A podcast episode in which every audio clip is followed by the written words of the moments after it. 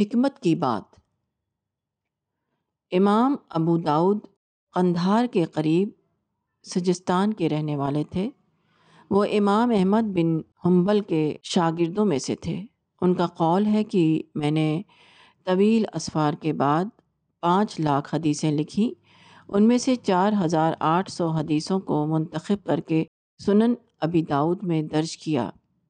تاہم امام موصوف نے لکھا ہے کہ آدمی اگر ان میں سے چار حدیثوں کو پکڑ لے تو وہ اس کے دینی فہم کے لیے کافی ہو جائے۔ عمل کا دار و مدار نیت پر ہے۔ بہتر اسلام یہ ہے کہ آدمی بے فائدہ بات بولنا چھوڑ دے۔ کوئی مسلمان اس وقت تک مسلمان نہیں ہوتا جب تک کہ وہ اپنے بھائی کے لیے وہی چیز پسند کرے جو وہ اپنے لیے پسند کرتا ہے۔ حلال بھی واضح ہے اور حرام بھی واضح ہے اور ان دونوں کے درمیان شبہ کی چیزوں میں چیزیں ہیں۔ جو شخص شبہات سے بچا، اس نے اپنے دین کو بچا لیا۔ امام ابو داود کے بہت سے نہایت قیمتی اقوال ہیں، ان میں سے چند یہ ہیں۔ پوشیدہ شہوت یہ ہے کہ آدمی سرداری کو پسند کرنے لگے۔ بہترین بات وہ ہے جو کان میں بلا اجازت داخل ہو جائے۔ جس شخص نے کمتر لباس اور کمتر کھانے پر قناعت کی، اس نے اپنے جسم کو آرام پہنچایا۔ ایمان اگر آدمی کے اندر گہرائی کے ساتھ پیدا ہو جائے، تو وہ ساری اہمیت صرف حقیقت کو دینے لگے گا۔ بے فائدہ باتوں سے اسے دلچسپی نہ رہے گی۔ اپنے اور غیر کا فرق اس کی نظر میں ختم ہو جائے گا۔ اس کی حساسیت اتنی بڑھ جائے گی کہ وہ شبہ کی چیزوں سے بھی بچنے لگے گا۔ اور اپنے کو بڑا بنانے کا جذبہ اس کے اندر باقی نہ رہے گا۔ ویسی بات بولے گا جو سیدھی لوگوں کے دلوں تک پہنچے، اس کی زندگی بالکل سادہ زندگی بن جائے گی۔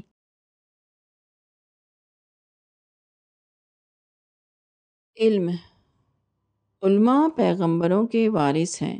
حدیث اے اللہ میرے خلفاء، پر رحم کر۔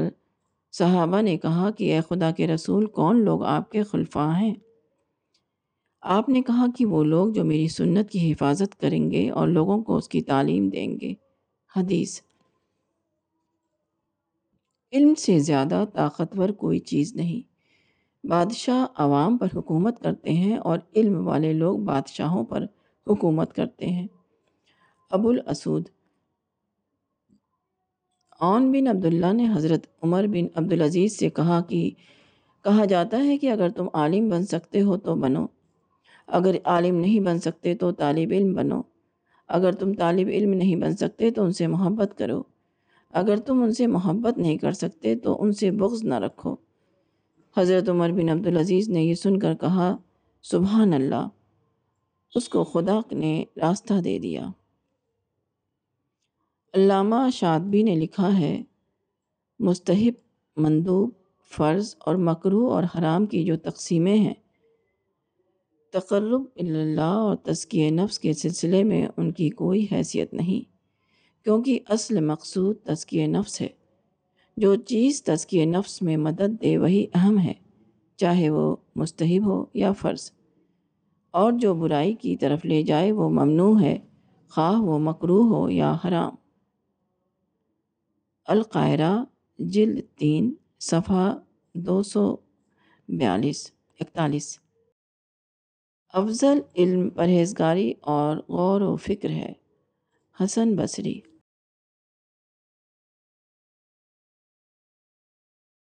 اس دن قرآن میں آخرت کے بارے میں بتایا گیا ہے کہ جس دن پنڈلی کھولی جائے گی اور لوگ سجدہ کرنے کے لیے بلائے جائیں گے تو وہ سجدہ نہ کر سکیں گے۔ القلم۔ یہاں کشف ساق، پنلی کھولنے کا لفظ استعارہ کے طور پر ہے۔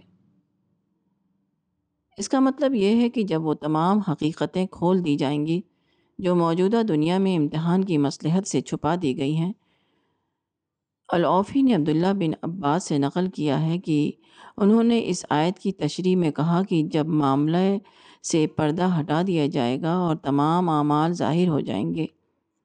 تفسیر ابن کثیر۔ جو شخص لوگوں کو دکھانے کے لیے یا ذاتی فائدے کے لیے دینی زندگی اختیار کرے، وہ جھوٹا دیندار ہے۔ مگر دنیا میں یہ حقیقت چھپی رہتی ہے۔ اس لیے یہاں جھوٹے دیندار کو بھی وہی عزت مل جاتی ہے جو سچے دیندار کو ملنی چاہیے۔ مگر آخرت میں اس قسم کا فریب ممکن نہ ہوگا۔ آخرت کے بدلے ہوئے حالات میں ایسے لوگ بالکل بے جگہ ہو جائیں گے۔ دنیا میں بناوٹی باتیں کر کے مقبولیت حاصل کرنے والے آخرت میں اپنے آپ کو بے زبان محسوس کریں گے۔ کیونکہ آخرت میں تمام اہمیت صرف قول صدید کی ہوگی۔ اور اس قسم کے کلام کے لیے وہ لوگ اپنے آپ کو وہاں نا اہل پائیں گے۔ مادی چیزوں کی بنیاد پر بڑائی حاصل کرنے والے وہاں چھوٹے ہو جائیں گے، کیونکہ آخرت میں صرف روحانی چیزوں میں عظمت ہوگی۔ دوسری تمام چیزیں اس روز اپنی عظمت کھو دیں گی۔ غیر حقیقی مسائل کا نعرہ لگا کر بھیڑ جمع کرنے والے وہاں تنہا ہو جائیں گے۔ کیونکہ آخرت میں لوگوں کی توجہ کا مرکز صرف وہ چیزیں ہوں گی جو حقیقی طور پر بامانی حیثیت رکھتی ہوں۔ دنیا میں آدمی سچائی کو نظر انداز کر کے اونچے مقامات پاتا ہے، آخرت میں سچائی کا اعتراف کرنے والا اونچے مقامات کو پائے گا۔ دنیا میں خیانت کر کے آدمی مال کا مالک بنتا ہے، آخرت میں دیانت و امانت وہ چیز ہوگی۔ جو آدمی کو صاحب سرمایہ بنائے۔ دنیا میں انسانوں کو خوش کر کے مفادات حاصل ہوتے ہیں۔ آخرت میں خدا کو خوش کرنا آدمی کو تمام مفادات کا مالک بنائے گا۔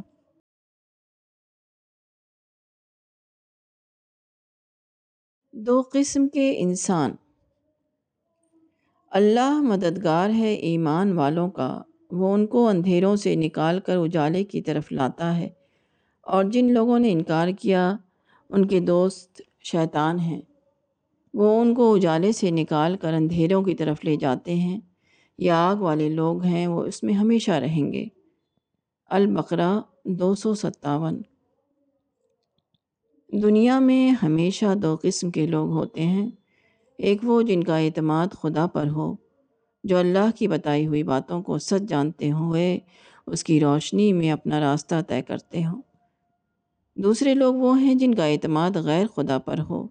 جن کا حال یہ ہو کہ جب انہیں کوئی معاملہ پیش آئے تو وہ خدا کے علاوہ دوسری دوسری باتوں کی بنیاد پر اپنی راہ عمل متعین کریں۔ جو لوگ خدا کو اپنا ولی و مددگار بناتے ہیں، ان کا ذہن خدا رخی بن جاتا ہے۔ وہ ہر معاملے میں خدائی انداز میں سوچتے ہیں۔ وہ اپنی تدبیروں سے زیادہ خدا کی مدد پر بھروسہ کرتے ہیں۔ ان کے جذبات کا رخ انسان کے بجائے خدا کی طرف رہتا ہے۔ وہ غصہ اور انتقام کے بجائے ہمیشہ صبر و معافی کے کا طریقہ اختیار کرتے ہیں۔ یہ اندھیرے سے روشنی کی طرف سفر کرنے والے لوگ ہیں۔ جو لوگ خدا کو اپنا ولی نہ بنائیں، ان کا ولی شیطان بن جاتا ہے۔ ان کا ذہن ہمیشہ تقریب کاری کی طرف چلتا ہے۔ وہ سازش اور انتقام کی طریقوں پر بھروسہ کرتے ہیں۔ جب بھی کوئی معاملہ پیش آتا ہے تو ان کا ذہن فوراً منفی تدبیروں کی طرف مڑ جاتا ہے۔ ایسے لوگ ہمیشہ اندھیروں میں بھٹکتے رہتے ہیں۔ ان کو کبھی روشنی میں آنا نصیب نہیں ہوتا۔ یہ وہ لوگ ہیں جن کو شیطان نے اجالے سے اندھیرے کی طرف دوڑا دیا۔ اول ذکر گروہ کے لیے دنیا و آخرت میں کامیابی ہے۔ دوسرے گروہ کے لیے دنیا و آخرت میں ناکامی۔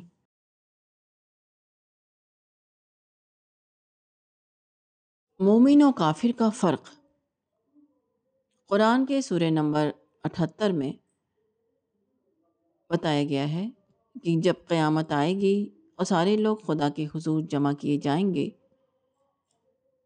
تاکہ وہ اپنی اس کمائی کو دیکھیں جو انہوں نے اپنے آگے کے لیے بھیجی تھی۔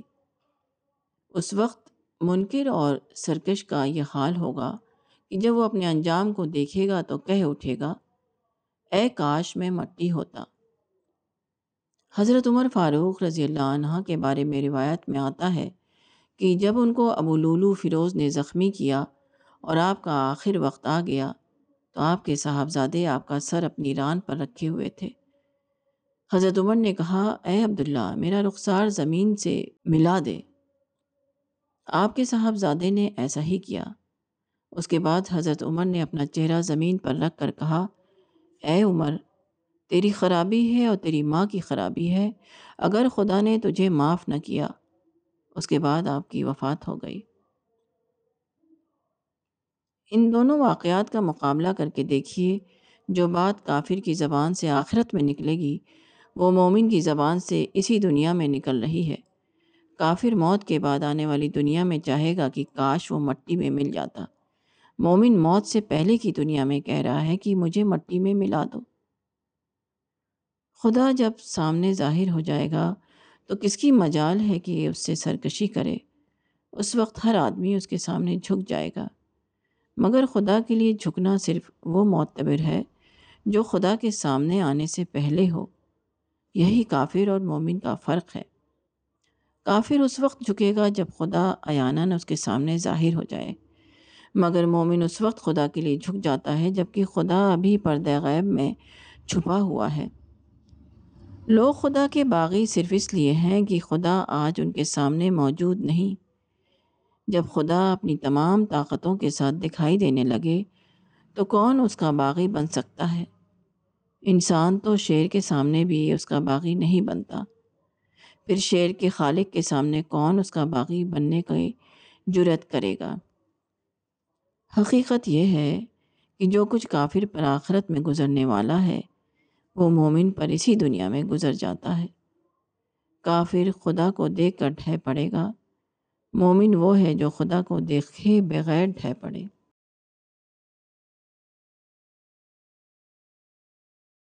کلمہ معرفت۔ کہو کہ میں کوئی انوکھا رسول نہیں ہوں اور میں نہیں جانتا کہ میرے ساتھ کیا کیا جائے گا اور تمہارے ساتھ کیا کیا جائے گا۔ میں تو صرف اس کا اتباع کرتا ہوں جو میری طرف وہی کے ذریعے آتا ہے، اور میں صرف ایک کھلا ہوا آگاہ کرنے والا ہوں۔ الاحقاف نو۔ یہی بات حدیث میں بھی آئی ہے۔ ایک واقعے کے ذیل میں رسول اللہ صلی اللہ علیہ وسلم نے فرمایا، خدا کی قسم میں نہیں جانتا اگرچہ میں خدا کا رسول ہوں۔ کیا کیا جائے گا میرے ساتھ؟ اور کیا کیا جائے گا تمہارے ساتھ؟ التفسیر المظہری۔ اس حدیث میں جو بات کہی گئی ہے، وہ کلمہ ابدیت ہے، نہ کہ کلمہ آخرت۔ یعنی یہ ابدیت کے احساس کے تحت نکلے ہوئے الفاظ ہیں یا آخرت کے فیصلے کا اعلان نہیں۔ اس میں شک نہیں کہ اللہ تعالیٰ نے اپنے پیغمبروں کے لیے اور اپنے تمام سچے بندوں کے لیے مغفرت کا اعلان فرمایا ہے۔ مگر ایک صاحب معرفت بندہ جب یہ سوچتا ہے کہ میں عاجز مطلق ہوں اور خدا قادر مطلق ہے۔ اور آخرت کے فیصلے کا اختیار یک طرفہ طور پر صرف خدا کے ہاتھ میں ہے، تو رحمت کے، یقین کے باوجود وہ کانپ اٹھتا ہے۔ خدا کی عظمت کے احساس سے اس پر لرزہ طاری ہو جاتا ہے۔ ایک طرف اس کو خدا کی رحمت کا یقین ہوتا ہے اور دوسری طرف خدا کی پکڑ کا اندیشہ۔ یہ صورت حال اس کو امید اور خوف کے عین درمیان کھڑا کر دیتی ہے۔ نفسیاتی اعتبار سے اس کو اپنا معاملہ بالکل ففٹی ففٹی کا سا نظر آنے لگتا ہے۔ حقیقت یہ ہے کہ ما یف البی ولا بکم معرفت کا اعلیٰ ترین مقام ہے۔ جس آدمی کو خدا کی معرفت جتنی زیادہ ہوگی، اتنا ہی زیادہ اس کے اندر عظمت خدا بندی کا احساس بڑھتا چلا جائے گا اور عظمت خدا بندی کا حقیقی ادراک آدمی کی زبان سے جو کلمہ نکلواتا ہے، وہ یہی کلمہ ہے۔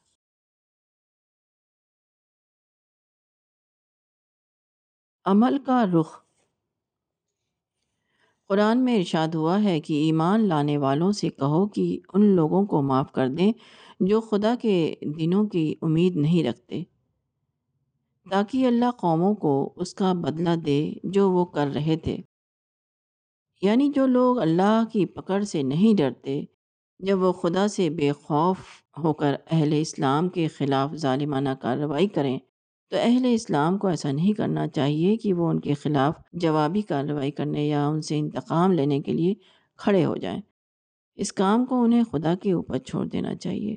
خدا سے بے خوف ہو کر جو لوگ ظلم کریں، ان کو صرف خدا ہی ضروری سزا دے سکتا ہے۔ ایسے معاملات میں مسلمانوں کے اوپر صبر ہے اور اللہ کے اوپر جرم کے مطابق مجرم کی سزا۔ اس حکم کا مطلب بے عملی یا انفعالیت نہیں ہے اور نہ اس کا مطلب یہ ہے کہ ظالم کے مقابلے میں سپر اندازی کا طریقہ اختیار کیا جائے۔ یہ عمل کو متعین کرنا ہے یعنی ایسے موقع پر اہل اسلام کو جوابی کارروائی کے رخ پر متحرک ہونے کے بجائے ایجابی رخ پر عمل کرنے میں سرگرم ہونا چاہیے۔ انسان کا کام اپنی ذاتی ذمہ داری کو ادا کرنا ہے۔ خدا کا کام یہ ہے کہ وہ لوگوں کے عمل کے مطابق انہیں اس کا بدلہ دے۔ ایک شخص خدا کے دین کی دعوت لے کر اٹھے اور کچھ لوگ اس کے ساتھ برا سلوک کریں تو اس وقت دائی دو چیزوں کے درمیان کھڑا ہو جاتا ہے۔ ایک یہ کہ وہ لوگوں کی آزار کو برداشت کرتے ہوئے اپنی دعوتی ذمہ داری کو بستور جاری رکھے۔ دوسرے یہ کہ وہ دعوتی عمل سے غافل ہو کر لوگوں کو سزا دینے یا ان سے انتقام لینے کے لیے دوڑ پڑے۔ پہلا طریقہ خدا کے حکم کے مطابق ہے اور دوسرا طریقہ خدا کے حکم کے خلاف۔ پہلا طریقہ اختیار کرنے کی صورت میں یہ ہوتا ہے کہ دوسرے کام کے لیے خدا ان کی طرف سے کافی ہو جاتا ہے۔ لیکن اگر مسلمان دوسری قسم کی روش کو اختیار کریں تو وہ دوہرا مجرم بن جاتے ہیں۔ انہوں نے خدا کے کام کو اپنے ہاتھ میں لے لیا اور دوسرے یہ کہ ان کے اپنے لیے کرنے کا جو اصل کام تھا، اس کو انہوں نے چھوڑ دیا۔ مومن کے عمل کا رخ ہمیشہ خدا کی طرف ہوتا ہے اور غیر مومن کے عمل کا رخ ہمیشہ انسان کی طرف۔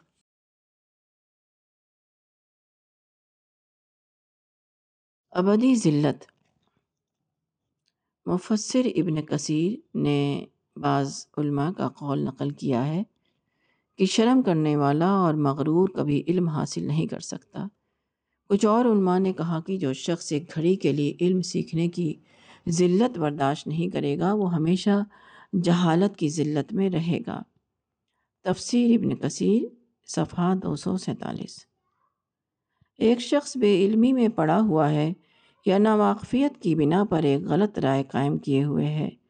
اب ایک علم والا اس کے سامنے آتا ہے۔ اس کے لیے موقع ہوتا ہے کہ وہ علم والے سے علم سیکھے اور واقف کار سے معلومات لے کر اپنی غلط فکری کو صحیح کر لے۔ مگر وہ ایسا نہیں کرتا۔ وہ علم والے کو علم والا مانتے ہوئے اس کو نظر انداز کر دیتا ہے۔ اس کی وجہ یہ ہے کہ جاہل آدمی اس کو اپنے لیے وقار کا مسئلہ بنا لیتا ہے۔ وہ سمجھتا ہے کہ اگر میں نے یہ مان لیا کہ میں نہیں جانتا تھا اور اب فلاں شخص کے ذریعے مجھے اس کا علم حاصل ہوا ہے، تو اس سے میری عزت میں کمی آ جائے گی۔ میں جو اب تک لوگوں کی نظر میں جاننے والا بنا ہوا تھا، اچانک لوگوں کی نظر میں نہ جاننے والا بن جاؤں گا۔ وہ علم کے مسئلے کو معرفت کا مسئلہ نہ بنا کر اس کو وقار کا مسئلہ بنا لیتا ہے۔ اور پھر یا تو اس کو نظر انداز کرتا ہے یا کھلے طور پر اس کا انکار کر دیتا ہے۔ ایسا آدمی وقار کو بچانے کے نام پر ہمیشہ کے لیے اپنے آپ کو بے وقار بنا رہا ہے۔ وہ وقتی بے عزتی سے بچنے کے خاطر ہمیشہ کے لیے اپنے آپ کو عزت اور احترام سے محروم کر رہا ہے۔ ایسا آدمی دنیا میں با اعتبار حقیقت ذلیل ہے۔ آخرت میں وہ حقیقت اور واقع دونوں کے اعتبار سے، اعتبار ذلیل و خوار ہو کر رہ جائے گا۔ اور پھر کوئی چیز نہ ہوگی جو اس کو دوبارہ عزت دے سکے۔ حتیٰ کہ اعتراف بھی نہیں، کیونکہ اعتراف کی جو کچھ قیمت ہے وہ صرف موجودہ دنیا میں ہے، آخرت میں اعتراف کی کوئی قیمت نہیں۔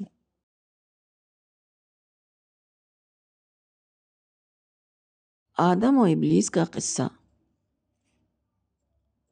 اسلام میں زندگی کا جو تصور دیا گیا ہے وہ یہ ہے کہ اس دنیا میں انسان کو امتحان کے لیے پیدا کیا گیا ہے۔ ہر آدمی جو اس دنیا میں آتا ہے، وہ اس لیے آتا ہے کہ وہ یہاں لوگوں کے درمیان رہ کر امتحان دے اور پھر اپنے عمل کے مطابق اپنا انجام پانے کے لیے دوبارہ خدا کے یہاں چلا جائے۔ آدم کا امتحان کس چیز میں ہے؟ اس کو آدم اور ابلیس کے قصے میں بتایا گیا ہے۔ جب اللہ تعالیٰ نے پہلے انسان آدم کو پیدا کیا تو فرشتوں سے اور ابلیس سے کہا کہ اس کے آگے جھک جاؤ۔ فرشتے فوراً خدا کے حکم کے مطابق آدم کے سامنے جھک گئے، مگر ابلیس جھکنے کے لیے تیار نہ ہوا۔ اس نے کہا کہ تو نے آدم کو مٹی سے بنایا ہے اور مجھ کو آگ سے بنایا ہے، اس لیے میں آدم سے بہتر ہوں۔ میں آدم کے آگے نہیں جھکوں گا۔ اس وقت خدا نے آدم اور ابلیس دونوں کو زمین پر بھیج دیا۔ ابلیس نے کہا کہ میں آدم کی تمام نسل کو بہکاؤں گا۔ خدا نے کہا کہ آدم کی اولاد میں جو لوگ تیری راہ چلیں گے، تو میں تجھ کو اور ان کو سب کو دوزخ میں ڈال دوں گا۔ اب دیکھیے کہ ابلیس کی وہ راہ کیا تھی جس پر وہ چلا۔ وہ یہ تھی کہ اس کے اندر آدم کے مقابلے میں بڑائی کی نفسیات آ گئی۔ اس نے سمجھا کہ میں آدم سے بہتر ہوں، اس لیے میں آدم کے مقابلے میں نہیں جھکوں گا۔ میں آدم کا احترام نہیں کروں گا۔ دنیا میں بار بار ایسا ہوتا ہے کہ ایک شخص کا معاملہ دوسرے شخص سے پڑتا ہے۔ اب اگر آپ ایسا کریں کہ سامنے کا آدمی جب آپ کو اونچا اور طاقتور دکھائی دے، تو آپ اس کا لحاظ کریں اور اس کا حق اسے دیں۔ اور جب سامنے کا آدمی نیچا اور کمزور نظر آئے تو اس کو نظر انداز کریں اور اس کا حق ادا کرنے سے انکار کر دیں۔ اگر آپ ایسا کریں تو یہ شیطانی طریقے کا کی پیروی کرنا ہوگا۔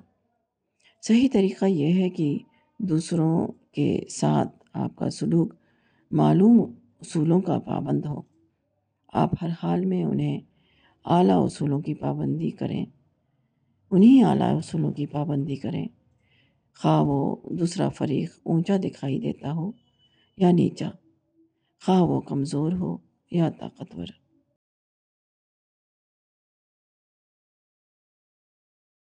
امتحان۔ احد کی جنگ میں اہل ایمان کو سخت نقصان اٹھانا پڑا۔ ستر مسلمان شہید ہو گئے۔ خود رسول اللہ صلی اللہ علیہ وسلم کو شدید زخم آئے۔ ان واقعات پر مدینہ کے مسلمان غمزدہ تھے۔ قرآن میں اس پر تبصرہ کرتے ہوئے کہا گیا کہ دو جماعتوں کی مٹ بھیڑ کے وقت تم کو جو مصیبت پیش آئی وہ اللہ کے حکم سے تھی اور اس لیے تھی تاکہ اللہ ایمان والوں کو جان لے اور تاکہ وہ ان لوگوں کو جان لے جو منافق ہیں۔ آل عمران ایک سو چھاچھٹ سڑسٹھ یہ اللہ تعالیٰ کی ایک خاص سنت ہے جو مختلف الفاظ میں مختلف مقامات پر بیان ہوئی ہے۔ سوری نمبر ستاون میں مسلمانوں کو مخاطب کرتے ہوئے بتایا گیا ہے کہ کوئی بھی مصیبت جو آتی ہے، خواہ وہ جس صورت میں بھی آئے، وہ پہلے سے کتاب خداوندی میں لکھی ہوئی ہے۔ الحدید بائیس۔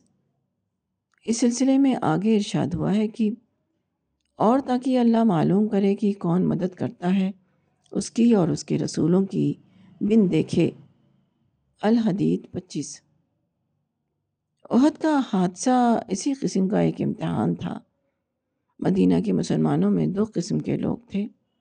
ایک طاقتور ایمان والے، دوسرے کمزور ایمان والے۔ طاقتور ایمان والے غیب کی سطح پر سچائی کو پائے ہوئے تھے۔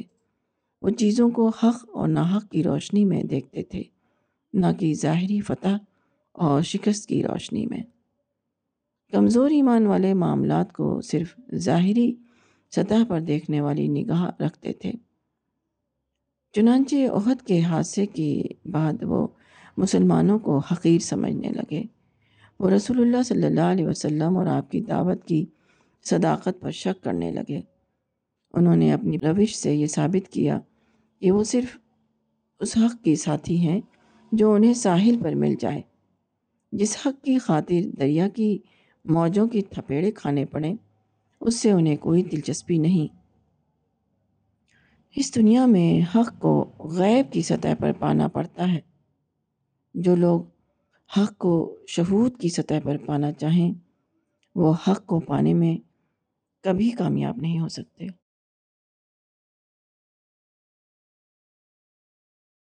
سب سے بڑا ظالم اس شخص سے زیادہ ظالم کون ہوگا جس نے اللہ پر جھوٹ باندھا اور سچائی کو جھٹلا دیا جبکہ وہ اس کے پاس آئی؟ کیا ایسے منکروں کا ٹھکانہ جہنم میں نہ ہوگا؟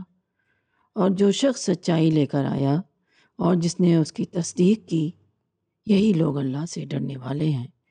ان کے لیے ان کے رب کے پاس وہ سب ہے جو وہ چاہیں گے۔ یہ بدلہ ہے نیکی کرنے والوں کا۔ الزمر بتیس چونتیس۔ اس دنیا میں سب سے بڑی نیکی حق کا اعتراف ہے اور سب سے بڑا جرم حق کا انکار کرنا ہے۔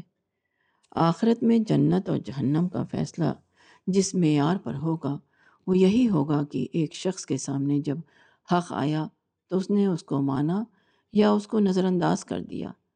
حق کو نظر انداز کرنا اتنا بڑا جرم ہے کہ اس کے بعد کوئی بھی دوسرا عمل اللہ تعالیٰ کے ہاں قابل اعتبار نہیں۔ آدمی کا اصلی اور حقیقی امتحان جہاں ہو رہا ہے، وہ یہ ہے کہ اس نے اللہ کی خاطر اپنی انا کو توڑا یا نہیں۔ اس نے اللہ کے آگے اپنے عجز کا اقرار کیا یا نہیں۔ حق کا ظہور دراصل اسی امتحان کا لمحہ ہوتا ہے۔ اس دنیا میں حق کا ظہور چونکہ براہ راست خدا کی طرف سے نہیں ہوتا، بلکہ کسی انسان کے ذریعے ہوتا ہے۔ اس لیے عام طور پر ایسا ہوتا ہے کہ سننے والا اس کو اپنے لیے ساکھ کا مسئلہ بنا لیتا ہے۔ وہ سمجھتا ہے کہ اگر میں حق کے آگے جھکا تو وہ ایک انسان کے سامنے جھکنے کے ہم معنی بن جائے گا۔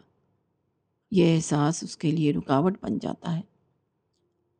مگر ایسے موقع پر جب آدمی جھکتا ہے تو وہ در حقیقت انسان کے آگے نہیں جھکتا، وہ خدا کے آگے جھکتا ہے، کیونکہ وہ حق کی خاطر جھکا تھا، نہ کہ کسی انسان کی خاطر۔ یہی وہ لوگ ہیں جو سب سے پہلے جنتوں میں داخل کیے جائیں گے۔